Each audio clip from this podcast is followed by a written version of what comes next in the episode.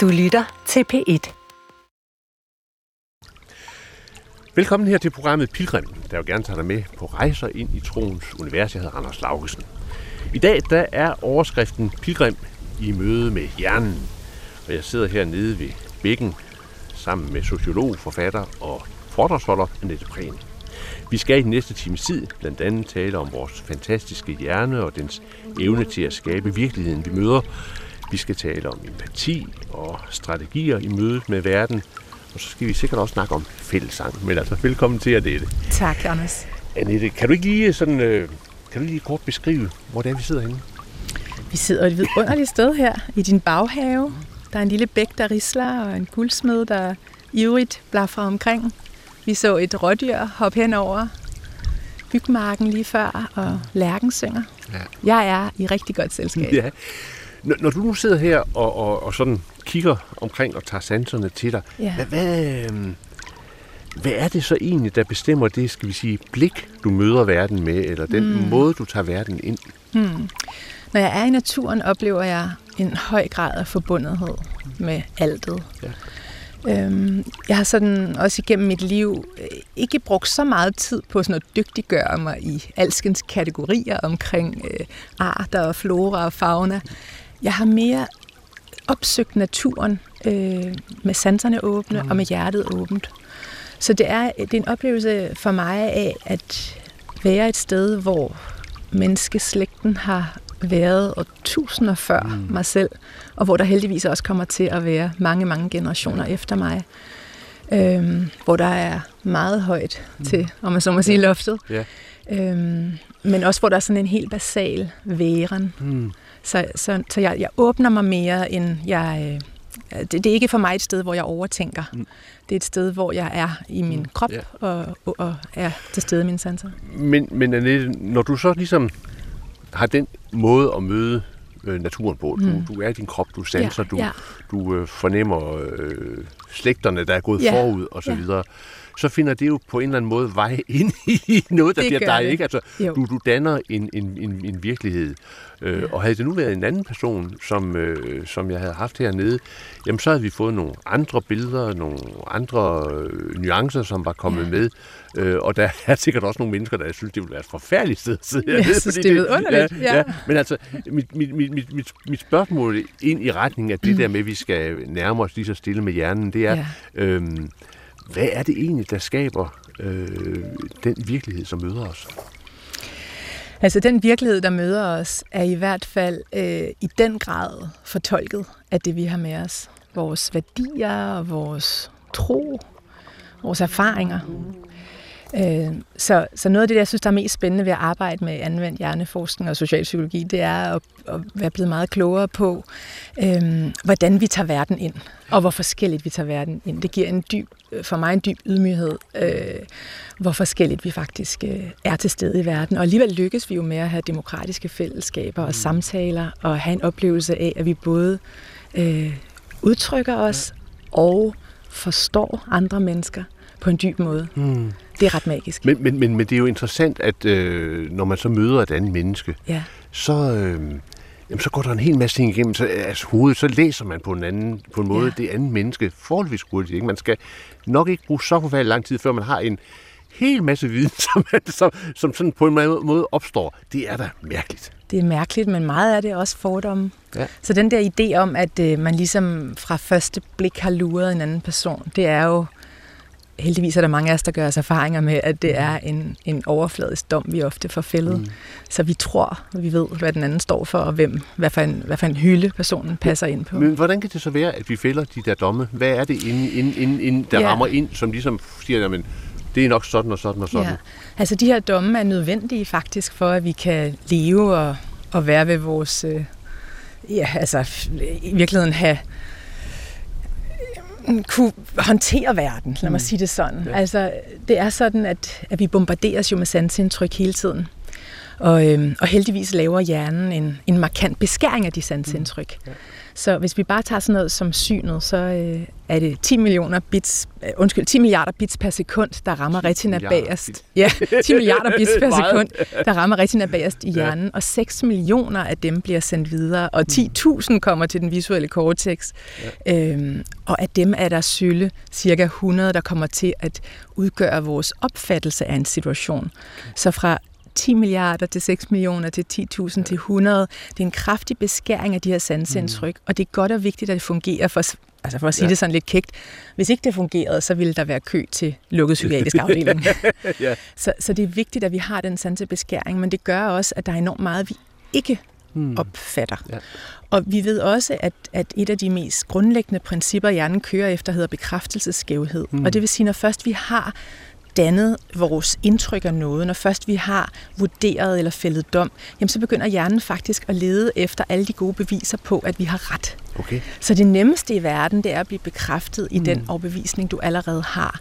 I den tro, du har mm. på noget eller nogen, det du tænker om en, en person, en relation, en opgave, verden for den ja. sags skyld. Og det er jo enormt interessant, når de her principper begynder at spille sammen, fordi vi har sansebeskæring på den ene side, og så har vi så den her bekræftelsesskævhed, som gør, at det er det mindst krævende intellektuelt betragtet, at øh, blive ved med at se det, vi hele tiden har set. Mm. Så vi skal forstå det som en... Det, der er en dobbelttydighed ja. i det her. Ja. Det er dels en aflastning, mm-hmm. at vi har den her sansebeskæring og bekræftelsesskævhed. Det gør det nemmere. Ja. Fordi altså, jeg, det er sådan relativt nemt for mig at vurdere situationer, mm. som jeg også vurderede dem mm-hmm. i går og i forgårs og for et år siden. Øh, men det, det gør jo også, at vi får skåret en masse fra. Ja. Og at vi også får i virkeligheden mødt verden med, mm. med fordommen først, ja. om man så må sige. Så, så, så betyder det for eksempel, at hvis vi nu sådan trækker os øh, lidt tilbage fra vores første indtryk her, og åbner øjnene, og åbner ørerne, og åbner sanserne, duftene, ja. og, ja. og, og så videre. Så pludselig, så, så, så er der bare så meget mere til stede lige her, end det vi sådan lige øh, tog ind i første om. Det er der. Ja. Altså jeg havde faktisk fornøjelsen af forleden dag, at... Øh, at være til sådan noget, der hedder Mini-Blitz med Vicky Knudsen, der jo faktisk har sin egen udsendelse også på D R. Mm. Den her vildt naturlige. En fascinerende formidler mm. i øvrigt. Og, øhm, og hun brugte en time sammen med børn, der var under ti år. De skulle rundt øh, i øh, den lille... Der var vandløb, og der var ja. buskads og sådan noget. De skulle rundt og finde arter, ikke? Mm. Og de fandt syvoghalvfems øh, forskellige arter på den her time, ikke? Og ja. der var et vidunderligt nærvær og en vidunderlig ja. sansning. Men de blev så skrevet op på den her tavle, og de allerfleste af mine har aldrig hørt om dem. Altså, Nå. det må jeg jo bare sige. Ja. Nede det vand, altså. Øh, hvad var det, der lå? Jo, der var en busvømmer og en rygsvømmer, og så var der mm. noget med en skorpiontæge, eller hvad sådan det var. Så var der utrolig mange andre arter, som... Så det, det, det er jo bare for at sige, at vi færdes jo, eller nogle af os færdes i naturen, mm. men vi har så forskellige både interesser med os og forudsætninger med os, og også hensigter ja. med os. Så det, for at vende tilbage til det spørgsmål, så er det jo bare vidt forskelligt, hvad vi oplever, ja. og hvor, rigt, hvor, hvor rig vores oplevelse er. Og, og, og så kan man jo sige, nu, nu, nu siger du de der forskellige arter, så der er vi begyndt at kategorisere nogle ting, ja. ikke? Det er ligesom ja. ind i et individuelt. Hvis jeg nu for eksempel ser over på det her vidunderlige øh, græs, der står i vinden, og den der sådan... bløde, fløjelsagtige øh, sådan overflade, der, der, der viser sig, så, jamen, så bliver jeg øh, transporteret tilbage til, øh, til min ungdom og ja. ture ud over marken, hvor jeg holder ja. en sød pige i hånden, eller hvad ved jeg, ikke? Hyggeligt, altså, ja. altså, du ved, men, men, men nogle ting, der sidder i, ja. øh, i sindet, i kroppen, som ja. er ikke verbale, ja. men som, men som øh, øh, alligevel er dybe sansninger, ikke? Det er, så, det er. Så, så vi går ind, at sansningerne rammer ja. mange forskellige steder øh, og har resonans. Og det giver en slags ledetråd. Ja. Det er jo også det, vi ved med, med vores hukommelse. Altså ja. i virkeligheden, når man sådan studerer det. Det er jo ikke fordi et, et voksen menneske, som du og jeg, egentlig har særlig mange sådan aktive minder liggende. Ja. Altså det estimeres der omkring ti tusind, man sådan ville kunne. Ja. Altså hvis vi, lige, vi, vi begynder ja. at gå igennem dem, ja. ikke også? Men det der jo sker, det er, at der ligger en hel masse øh, indtryk ja. i hjernen, ja. som... Altså der kan en, en sanseoplevelse, som du beskriver her, mm. kan så blive en ledetråd. Ja. Pludselig er du tilbage til en helt anden virkelighed, ja. et helt andet trin i din udvikling, mm. eller en, en helt anden, et helt andet rum. Ja. Øh, måske også en helt anden værensform. Ja. Vupti! Og du havde egentlig helt glemt, det var der. Ja. Så på den måde ligger der jo en, altså, både gaver og ja. gemmer sig, men jo mm. også svære situationer, der kan blive ja. trigget, ikke også? Ja. Altså vi ved, at... Øh, at det, vi, vi husker bedst, det er det, der er relevant, overraskende, og det, der aktiverer følelser ja. og sanser. Ja. Og det kan man godt tage med ind i sin virkelighed. Mm. Altså, hvordan kan en oplevelse i naturen for eksempel blive en anelse mere sanseaktiverende? Ja. Ja. Det kan være, at du plukker det der strå og leger ja. med det. Det kan være, at du lige smider sandalerne mm. og hopper i ja. Øh, ja, sopper, ja, for eksempel. Ja, du kan også ja. hoppe i vandet for ja, den sags skyld. Ja, ja. Øh, med rumpen bare ja. kan vi jo gøre det her ja. i Danmark også, hvis vi har ja. lyst til det. Ja. Ikke? Men, ja. men det er bare, altså, det er virkelig nogle små skru, man kan lave nogle gange, som gør, at sanseoplevelsen bliver stærkere, mm. og dermed mindet også får en større sandsynlighed for at indprænde sig. Ja. Jeg laver faktisk det, også når jeg har været, hvis jeg har haft meget særlige stunder med venner, mm. øh, veninder, øh, min mand eller lignende, så kan jeg finde på at lave mindearbejde, ja. også med mine børn. Mm. Altså, øh, altså simpelthen spørge, hvad, når, når meget er glemt fra den her oplevelse, hvad ønsker vi særligt skal stå tilbage? Eller hvad gjorde særligt indtryk på dig? Øhm, og det er jo så interessant også at få en samtale om det, fordi ja. selvom vi synes, vi er i den samme situation, nu har vi, du og jeg kigger jo fra hver vores vinkel ja, ja. her, så vores baggrund ja, altså, er jo ja, for det første ja. forskellig ja. også. Øh, og alt muligt andet er ja. også forskelligt, fordi vi ja. kommer ind i den her situation med så øh, forskellige øh, forudsætninger. Mm. Mm. Så, øh, så, så ja, altså... Der, der, i virkeligheden synes jeg, det at forstå mere af, hvad gør indtryk i hjernen, hvad sætter yeah. de dybeste spor, det, det synes jeg er enormt inspirerende på sådan et helt øh, grundlæggende hverdagsplan.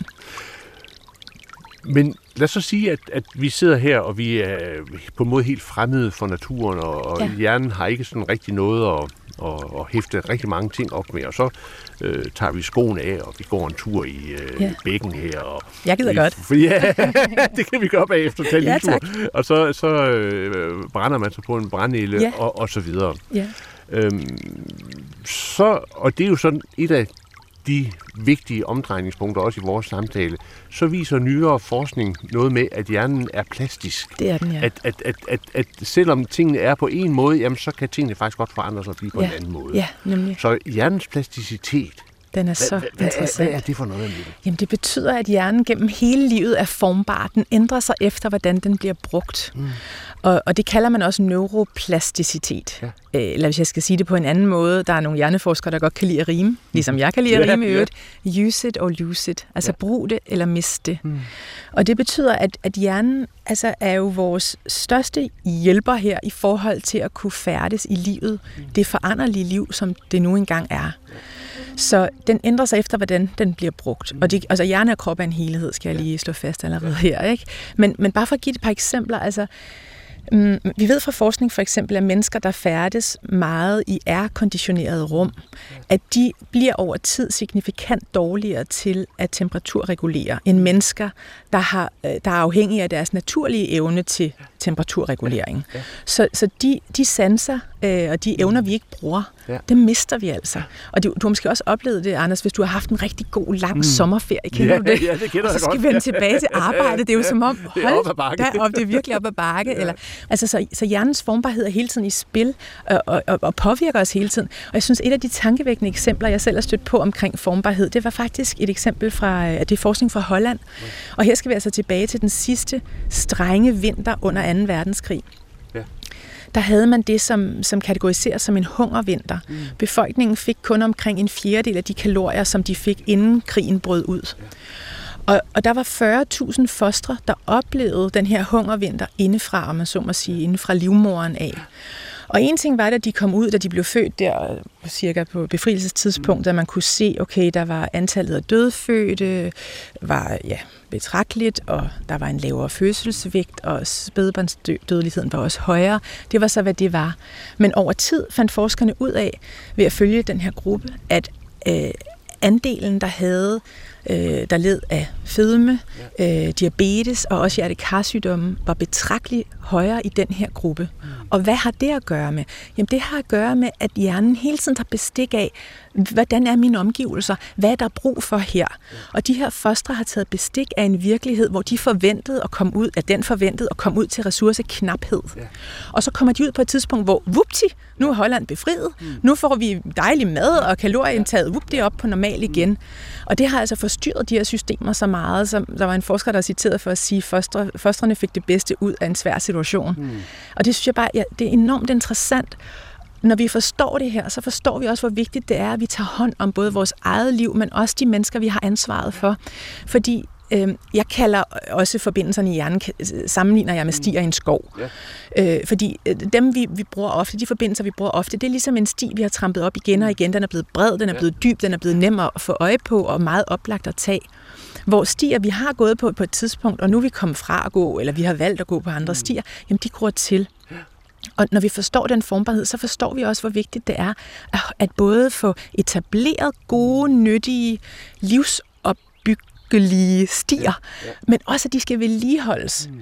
Så det der med, når vi, hvis vi har ansvar for børn eller børnebørn, at forstå, jamen, nærværsstien, mm.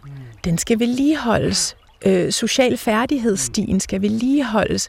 Koncentration, fordybelsesstien, øh, den skal både opbygges og vedligeholdes, og der er mange af vores børn og unge i dag, der i virkeligheden, altså den sti her med, med koncentration og, og fordybelse, mm.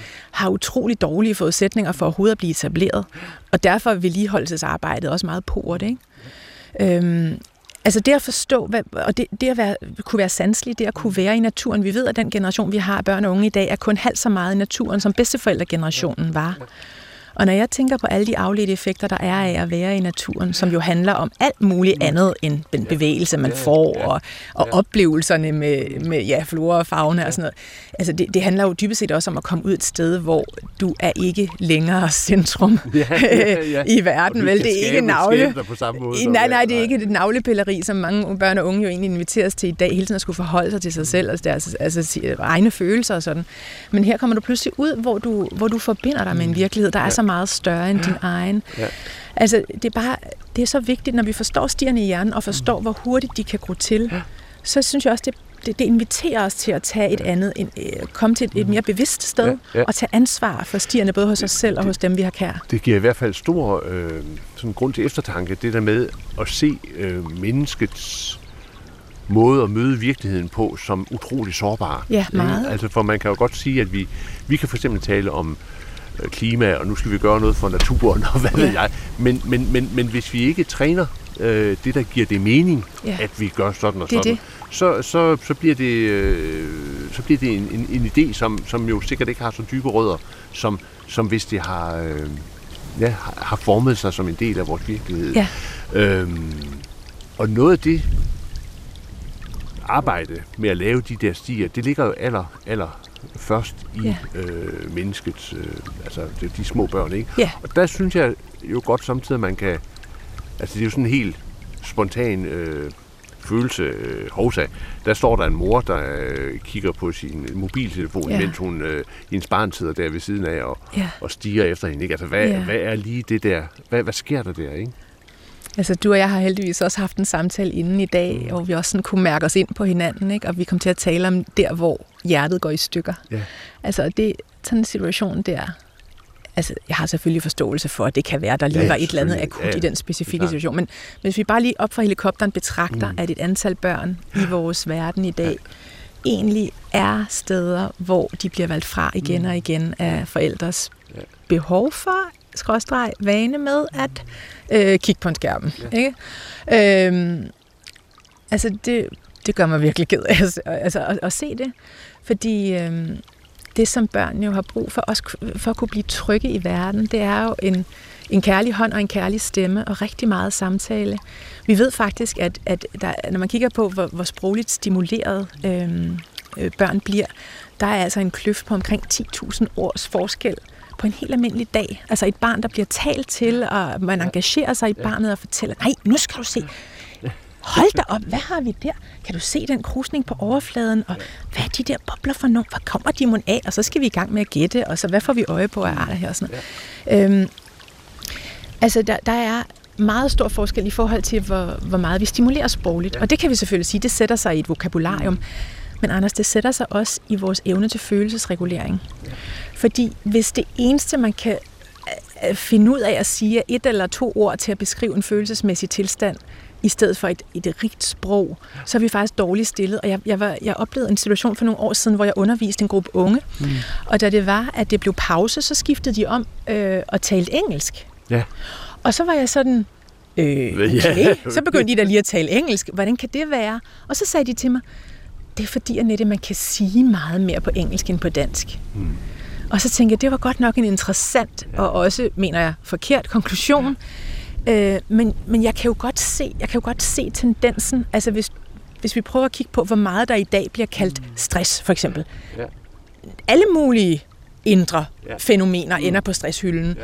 hvor man kunne også tale om, at man føler sig krydspresset, eller belastet, mm.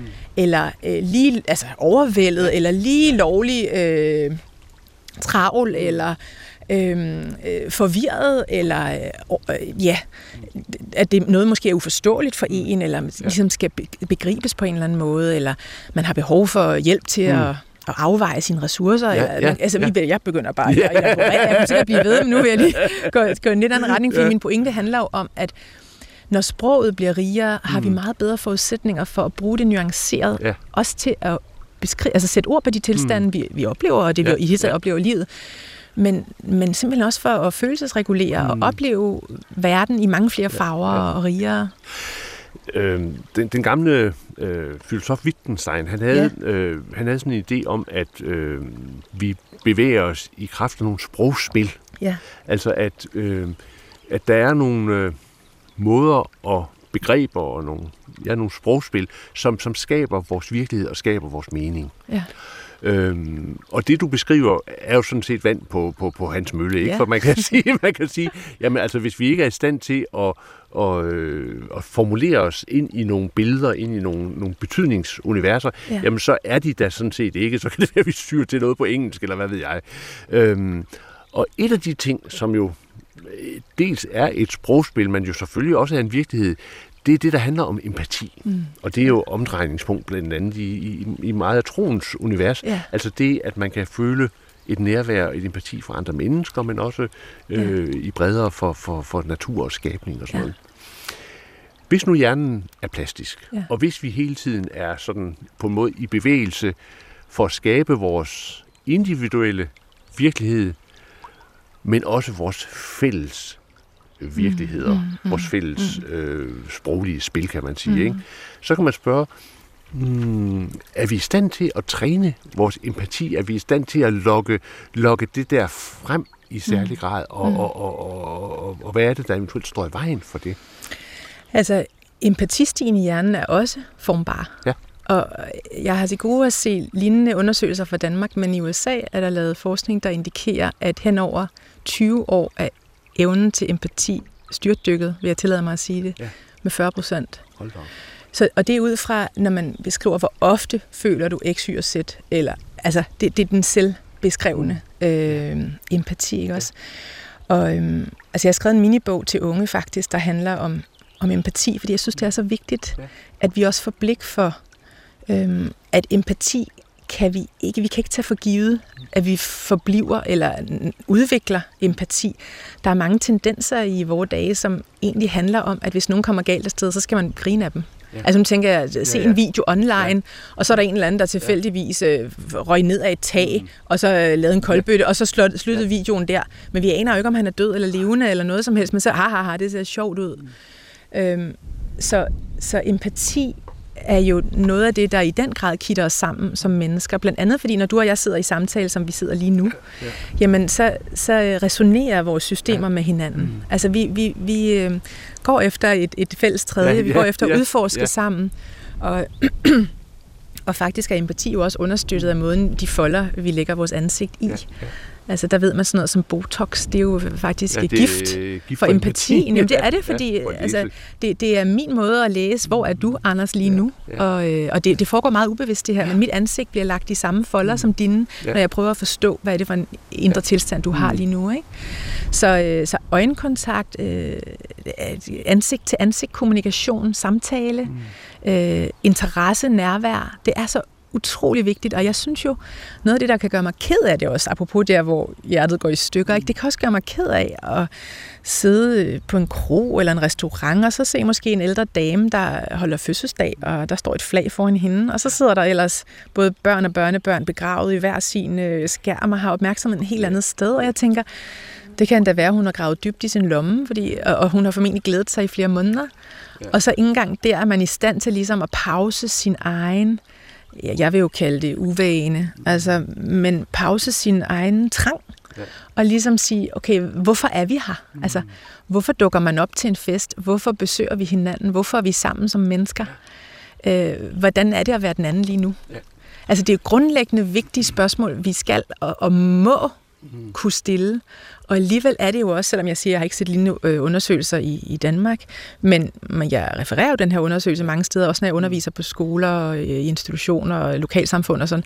Og, og det er jo, jeg får unik, altså, ja. Fordi det er egentlig også det, der er mange lærers oplevelser af empatien er dalende, at man er, man er simpelthen blevet meget bedre til at mm. se det fra sit, sit eget perspektiv. Ja. Og her er det jo så, at det, det er også sådan, i forhold til det der med, på en måde, troens univers begynder at blive, øh, ja. blive ja. meget... Øh, øh, altså et punkt, hvor man godt kan blive meget eftertænksom, ikke? Ja, fordi bestemt. Hvis det nu er sådan, at vi i vores øh, måde at skrue øh, verden sammen på i dag, har tillagt os en række uvaner. Ja, eller, det har vi. Ja, ikke, som, som, som simpelthen trækker, trækker os i en anden retning, som gør, at vi ikke får udviklet evnen til at se den andens blik, ja. For eksempel, eller ja. Føle noget, eller vi øh, måske får... får mulighed for at skifte vennerne på, hvad ved jeg, de yeah. sociale medier. Eller, altså, du ved, der, der er en hel masse, masse ting. Så er vi jo faktisk de facto ved at udvikle hjerner yeah. og mennesker, som, som, som, som simpelthen... har nok i sig selv. Ja, og som yeah. ikke resonerer med yeah. vores gamle forestilling om, hvad er et menneske. Yeah. Ikke? Jo. Det, er jo, det, er jo, det er jo kæmpestort, hvis, det er. Hvis, hvis, hvis, hvis, hvis, hvis det er rigtigt, at der er noget af udviklingen, der trækker i den retning. Men det kan også trænes, og det vil jeg bare ja. Holde fast i. Ja. Det kan det. Altså det, det at det. Træne det, ja. Empati. Det er jo sådan, ja. Jeg arbejder jo med, med anvendt hjerneforskning. Altså, ja. Det er det, der interesserer mig. Øhm, altså, at de ting skal kunne bruges til noget. Ja. Ja. Øhm, og det er i det hele taget at prøve at sætte sig i en anden sted mm. og, og forestille, altså den ja. Forestillingsevne, der, det er en pandelapsfunktion, som, ja. Som man også kalder det, eksekutiv ja. Funktion i hjernen, altså både forestillingsevne og empati. Og i virkeligheden, altså den, den, den gode øh, Jeppe Åkær, ja. øh, som jeg har ja, dykket ned elsker. I ja. Ja. og skrevet en bog om faktisk, øh, jeg var på gådejagt i hans øh, prosa, men han kobler faktisk fantasi med empati. Mm. Han siger, at fantasi er en forudsætning for empati. Yeah. Og så begynder det også at blive rigtig interessant. Yeah. Fordi han allerede dengang, altså han levede fra atten seksogtres til nitten tredive, og allerede dengang gik han i flæsket med tidsånden og yeah. dens manglende påskyndelse af fantasiens udfoldelse. Altså i alle mulige sammenhænge. Og, øhm, og hvis, vi, hvis vi går med på den og siger, at fantasi er en forudsætning for empati, så kan vi jo genspørge, hvor fantasifulde liv lever vi i dag? Og hvad med vores børn, og hvad med vores unge? Hvor, meget, hvor kreativt udfolder de sig? Hvor meget skal de finde på? Hvor meget får de ligesom bare serveret ind fra højre? Hvor meget bliver forestillingsevnen aktiveret? Der er jo her jo kæmpe forskel på. Nu, nu er det en, en, en, en lytteudsendelse, yeah. som vi er ved at skabe yeah. her sammen. Ikke? Men yeah. der er jo kæmpe forskel på at få billederne serveret, mm. og så selv at skulle skabe dem. Jeg lurer mig ikke en, en lytter eller to sidder nu og forestiller sig ja. Den blå himmel og de små øh, rejsende klatter sky her omkring ja. Os og ja. Vinden, ja. Så, som, øh, som sætter sine spor også i, i lydsporet. Ikke? Ja. Men øh, det, det er jo det, der... der, der, der, er, en, der det er en helhed. Ja. Ja. Det er jo det er en, menneskelivet som helhed, vi taler ind i. Men empati bliver også stimuleret af fantasi, mm. og bliver stimuleret af evnen til at pause sig selv et øjeblik, og, og sætte sig ind i, hvordan er det at være den anden. Og det er jo et af mine... Jeg skriver også fællessange, øh, og, og noget af det, som er et af de temaer, der ligesom går igen, det er det der hverdagsmøde, også med, med vildt fremmede mennesker mm. på gaden. Fordi det er virkelig noget af det, der har transformeret mit eget liv, vil jeg sige. Det er, da det gik op for mig, at en del af de mennesker, der går på gaden, går jo på gaden i håbet om et venligt øh, blik, eller smil, eller en lille kommentar. Og, øhm, og pludselig blev det at, at skulle ned i Netto og købe en liter minimælk eller yeah, yeah. et eller andet pakke gær, yeah. det blev noget helt andet. Yeah. Altså, øhm, og det at tage sig tid til det møde, altså jeg havde for nylig fornøjelsen af, at, at jeg stod og kiggede på ingefær apropos, i supermarkedet, yeah, yeah. og så kom der en ældre mand hen til mig og siger, hvad bruger man egentlig dem der til? Yeah, yeah. og jeg, jeg begyndte selvfølgelig yeah. at fortælle, hvad jeg bruger ingefær, frisk yeah, ingefær yeah. til. Og, mm. og så sagde han, jeg har en derhjemme, men jeg ved ikke rigtig, hvad jeg skal gøre ved den. Og så, yeah. så vi sludrede der, og min teenage-datter stod lidt på afstand og kunne godt fornemme, at det her det var et nærværsøjeblik, og hun yeah. skulle lige lade mor og, den, og, og herren være et øjeblik. Yeah. Men så lidt senere så jeg ham gå rundt der i, mm. i butikken og havde den her tilbudsbrochure med, men jo ikke nogen kurv, ikke nogen varer i kurven. Og da jeg så gik ind i alle de ved siden af bagefter, så var den samme herre vandrende rundt omkring. Ikke? Så, Det er jo bare det der med at forstå, at vi er jo mennesker, og vi har jo brug for andre mm. mennesker. Yeah. Og, og turde stille os til rådighed for den anden. Det er der, hvor, jeg, hvor hjerner mm. og hjerter går i resonans. Så, så, så, så det du så også siger, det er, at yeah. selvom vi lever i en tid, hvor øh, alle de der sociale medier og hele yeah. den der... Øh, det der sug ind i en, en anden verden er der, og som også de facto jo forandrer øh, os det alle sammen. Det. Ikke? Ja. Det, det gør det jo. Ja. Så, så skal der sådan set ikke så meget til. Hvis vi, vi kan sådan set beslutte os for at, at smile til det, og snakke med, med, med, med, med, med den, der står ved siden af os inde i Netto. Eller, ja, Nær, øh, vi kan beslutte os for nærværstrafik, ja. Kalder jeg det, og ja. det, det skriver jeg om en af mine sange, ja. Der hedder Række ud. Men, men det er jo sådan nogle små ting, det, og det, det kan være overraskende nogle gange. Altså, jeg var til en festival sidste år, og så var der sådan en lang kø med folk, der skulle have mad, ikke? Mm. Og, så, og så da jeg får min mad, så siger jeg, tusind tak, og, og tak, at du står her og hjælper til, at vi kan blive bespist. Mm. Og så siger personen, ej, du er den første, der takker mig, siger hun så. Mm. Og så siger jeg, hvad? Jeg var helt overrasket. Nå, men det var fordi, hvis der var nogen, der sagde tak, så sagde de tak for mad, altså... Altså, så takkede de kokken ja, i princippet, ja, ja, men ja. Jamen, jeg synes bare, Anders, det er så gratis. Altså, jeg mener, det koster jo mm. ingenting, og det giver så meget. Og lige have et blik for, hvem, hvem har gået den ekstra mil, om man så må sige. Altså, hvem står faktisk her med et godt hjerte, ikke? Ja, ja, eller hvis jeg kommer til at melde mig til et løb, det er ikke så tit, det sker, ikke? Så står der jo altså også frivillige der, og, og vifter med nogle flag, og hvor er det ja. Jo storartet, mm. at man byder sig til og, og, og, og giver noget til fællesskabet. Ja, ja. Og, og det der med at forstå, det synes jeg også, empati handler rigtig meget om, det er at forstå, at den anden har ikke har, har et, har et menneske, og er et menneske, og har en sjæl, og, men også en motivation. Mm.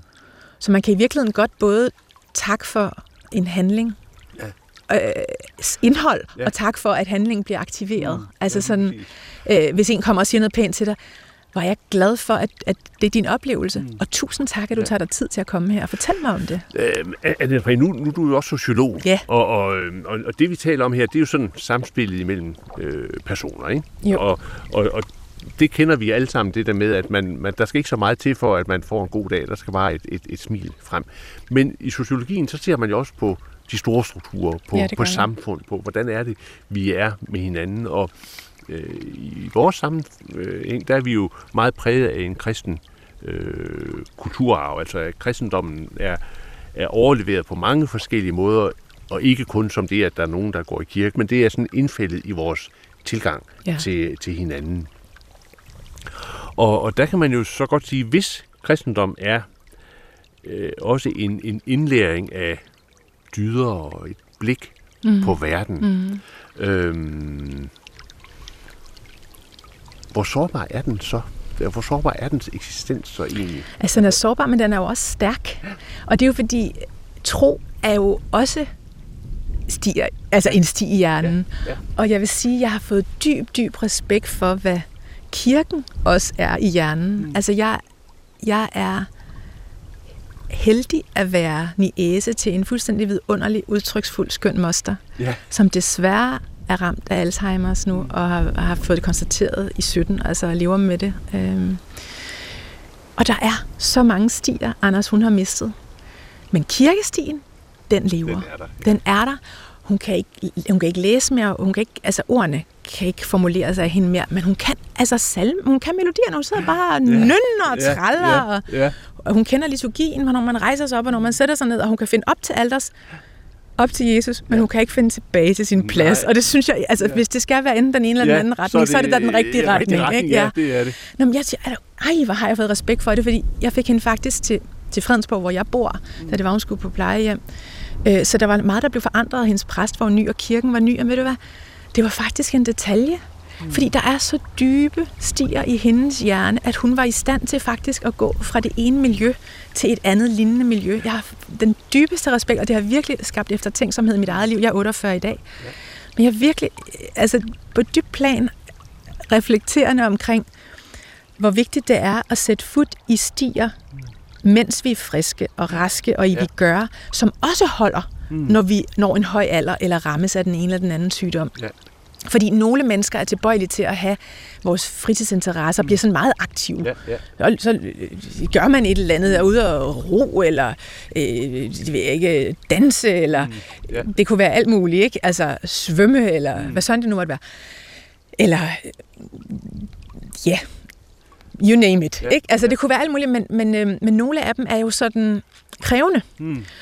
Og der synes jeg jo, det her, apropos hjernen og formbarheden, og hvordan det kan, spor kan være så dybe, at du faktisk har adgang til dem i en vis udstrækning, mm. næsten uanset din ja. tilstand, ikke? Så men, er der noget, der lever videre. Men, det er men, meget smukt. Annette, det, det jeg tænker på, det er også sådan, altså udover den, hvad skal vi sige, personlige øh, religiøsitet, ikke? Ja. Og, og oplevelsen af, at, at her er ja, et sted, ja. der er godt at være, ja, øh, så tænker jeg også på øh, kristendom og tro, ja. sådan i, den, i det større perspektiv, ja. ikke? Altså kristendom som en overleveret klangbund i blandt en gruppe mennesker ja. i, i et samfund, ikke? Ja.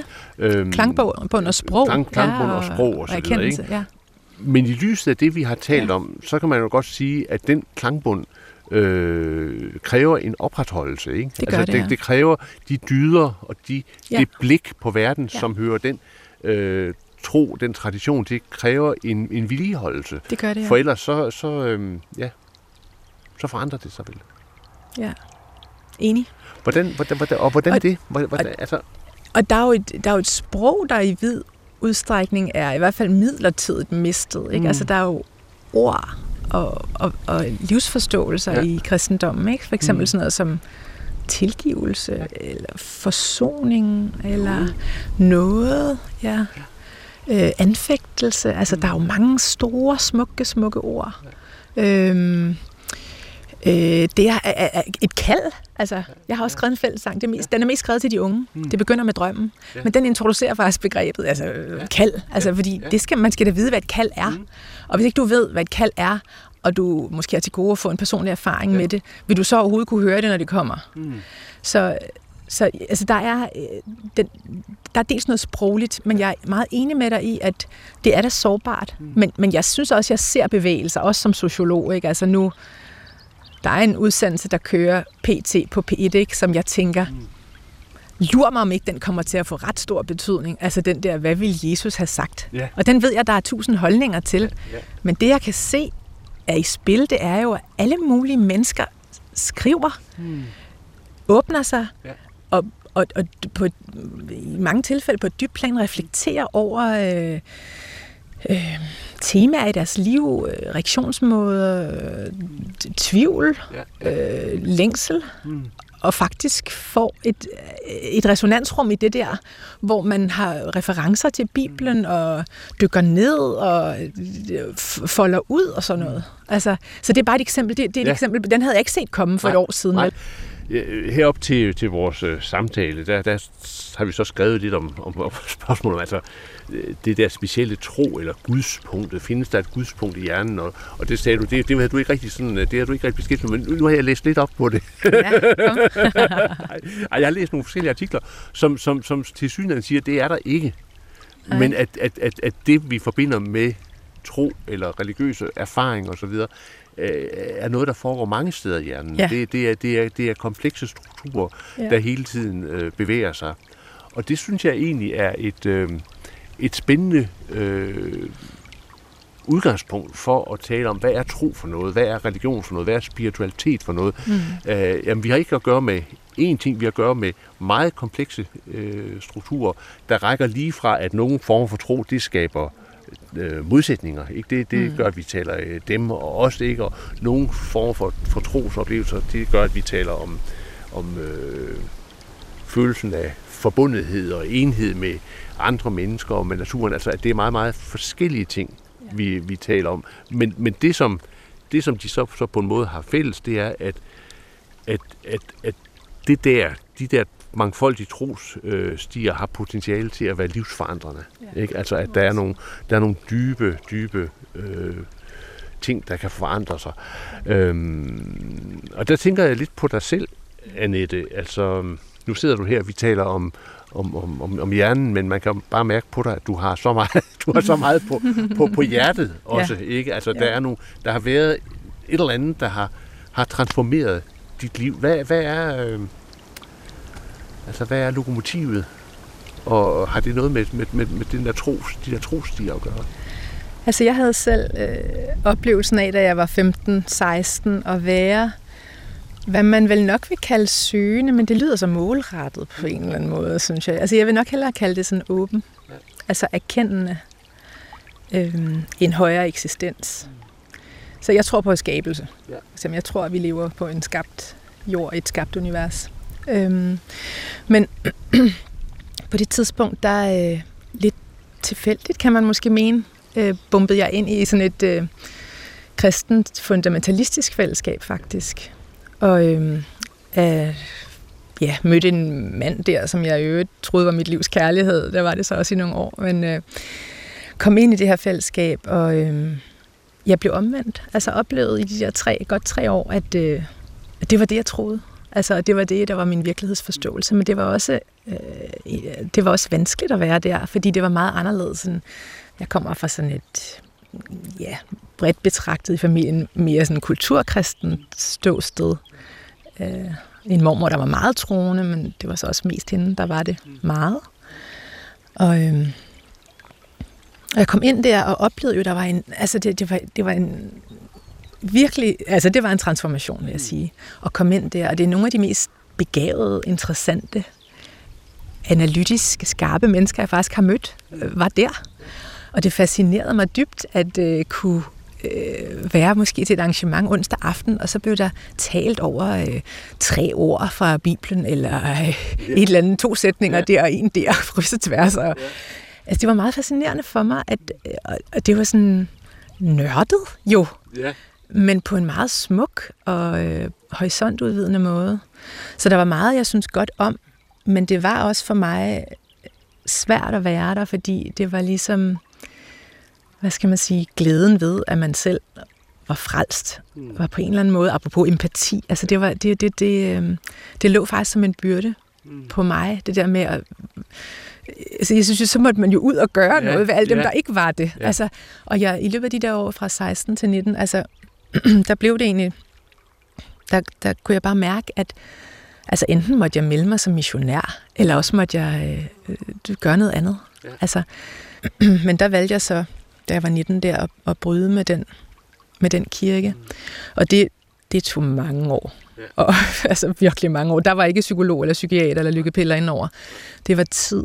Og det var tillid til, at, at jeg nok skulle lande et andet sted. Men det var jo et brud med både kirken og samfundet, der var der. Og de mennesker, jeg kendte, som jeg, hvor jeg jo kendte, det var jo betingede fællesskaber. De var betinget af, at jeg ligesom jeg var, troede det samme. Ja. Og det var så også mig, der brød med den kæreste. Så det var også et tab i den forstand. Og det var jo sådan en resocialisering ind i en verden. Og nu siger jeg med vilje verden, hvor jeg jo godt kunne mærke, at jeg havde andre værdier. Altså så bare det og sådan... skulle finde ind til noget, der gav mening, eller mening nok og sådan noget. Det, har, det, det var en ret lang rejse, ja. Og det var meget tæt på. Jeg kan egentlig mærke, at jeg sidder og bliver helt bevæget af at ja. tale om det, men det var svært at være tæt på. Men det er klart, jeg er otteogfyrre i dag, så nu er det jo sådan mere end et halvt liv siden. Men det har da sat nogle... Altså, det har i hvert fald givet mig, vil jeg sige, altså min interesse i det her med perspektiv og perspektivskift. Altså, hvor forskelligt vi betragter, for det var også noget af det, der anfægtede mig dengang, det var, at det jeg så som udtryk for Guds hånd, om man så må sige, altså et mirakel. Altså det, det, det kunne ligesom bekræfte den tro, jeg havde, men jeg vidste jo også godt, at religioner eller trosforestillinger, der var utrolig meget anderledes end den, jeg repræsenterede der og var i der, jamen de så jo, de oplevede jo også mirakler, og de tog dem også som bevis på, at de havde ret. Så, så jeg vil sige, noget af det, jeg virkelig tog med mig af de år, det var jo en dyb forståelse af, hvor forskelligt vi kan betragte verden.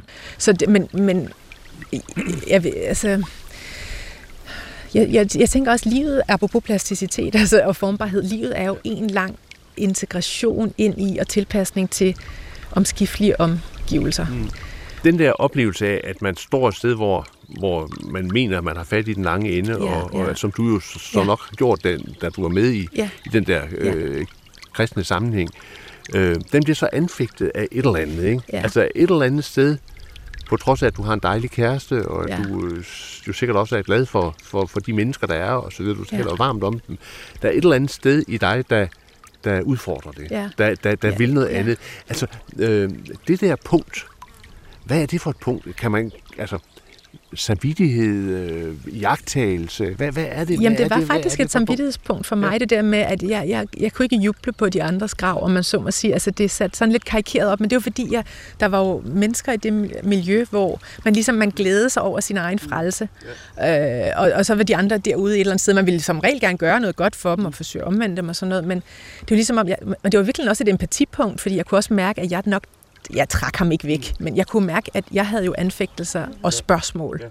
som ikke nødvendigvis understøttede det familieliv med fem søskende og en mor og en far, og alle ja. var i den tro og så ja. videre. Men, men, men for ligesom at trække det her ind i den store samtale, vi har haft omkring ja, hjerne, hjerne, ja. hjernen, hvordan den fungerer og så videre, kan man så sige, at, at, at der måske også et sted i hjernen findes et et basalt øh, orienteringspunkt, et kompaspunkt, som for eksempel siger til mig, Anders, nu skal du øh, måske lige kigge lidt på, hvor meget du kigger på den der dumme mobiltelefon, yeah, ikke? Yeah. Eller, eller hvad det nu måtte være. Altså det der mærkelige punkt, som vi kan kalde samvittighed, eller um, sjælens jagttagelse, eller sådan noget. Altså, yeah.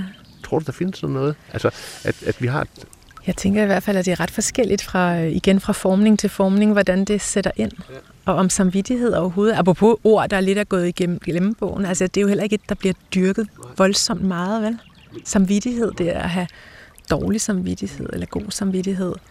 Altså, jeg vil nok ikke rigtig... Tror du ikke, der er et punkt i, i mennesker, og nu er det selvfølgelig lidt lidt spørgsmål, ja, ja, ja. Men, men, men, men som sådan set godt ved, At, at det er skidt, hvis man gør noget, der gør andre mennesker fortræd, for eksempel, ikke? Jo. Altså, at, at, at, at der er et punkt, øh, der på en eller anden måde orienterer sig imod det gode, eller, eller, eller det er måske ja, bare... Ja, og det kollektiv får ja. du egentlig også sagt her, ikke? Ja. Altså, det, jeg må sige, det er... Øh, jeg er ked af, hvis jeg øh, gør dig desillusioneret nu. Ja, ja. Nå, men jeg mener bare, det, altså, der er bare flere og flere mennesker, der tænker, det handler om mig. Altså, og, det, og vi har... Altså, jeg kan jo høre forældre, der siger til deres børn, det er kun, det er kun altså far og mig, der må bestemme over dig. Altså, lidt, det må lærerne ikke, og det må pædagogerne heller ikke, og, og man er ligesom klar til at gå i brechen for sit eget barn, og man forstår ikke den, det, det fællesskab, som barnet bør være indlejret i, for at have ja, glædeoplevelser, og, og forbundhedsoplevelser, og læringsoplevelser, og succesoplevelser i, i de kontekster.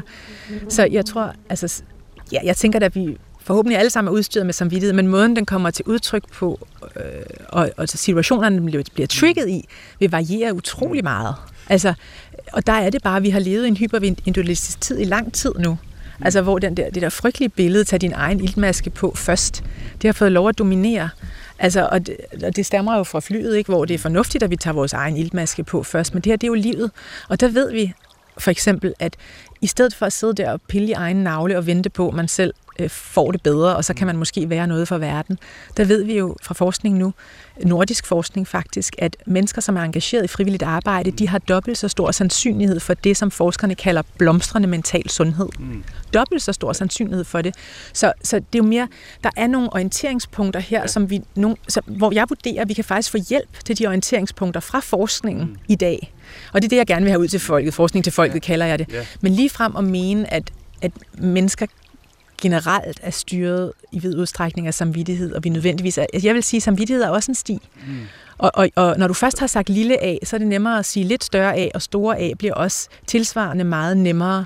Altså, at, at når du skubber grænserne for, hvad der er okay adfærd, mm. så sker der en tilpasning til den adfærd, og så det, der bliver lidt værre, og lidt værre, og lidt værre, det bliver mere og mere øh, naturligt. Det er jo også derfor, man kan sige, altså bare lige for at tage et lidt andet emne, end det vi lige har berørt hidtil i samtalen, men nogle af de mennesker, som sidder og surfer porno, for eksempel på internettet, ikke?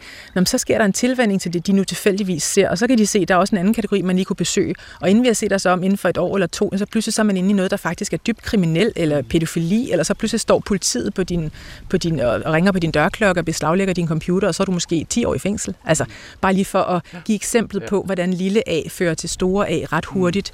Og det er jo der, hvor samvittighed kan skride, fordi vi jo også er afhængig af de omgivelser, vi er i, hvilket miljø er vi i, hvad er okay adfærd i det miljø, hvor vi færdes, hvad bliver etableret som en god, hensigtsmæssig norm, øh, og der er der rigtig meget, der kan skride, og det, det vi skal holde, altså vi skal efter bedste evne prøve at holde fast i det, vi tænker er grundsøjlerne i det gode, også for den sags skyld samvittighedsfulde liv, men også meningsfulde liv, altså Øh, og og det, det, altså jeg er ked af at sige det, men det, det, det kommer altså ikke gratis. Så, øh, så spørgsmålet er, hvad gør vi, og gør vi nok? Den, den, den alvorlige side af, af, af vores samtale, mm.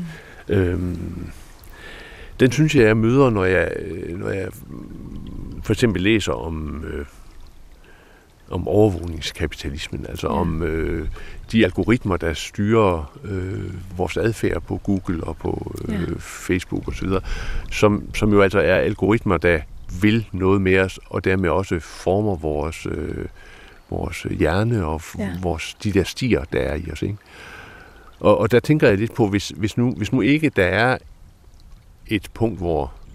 Altså i mit univers er det mennesket skabt i Guds billede, eller ja.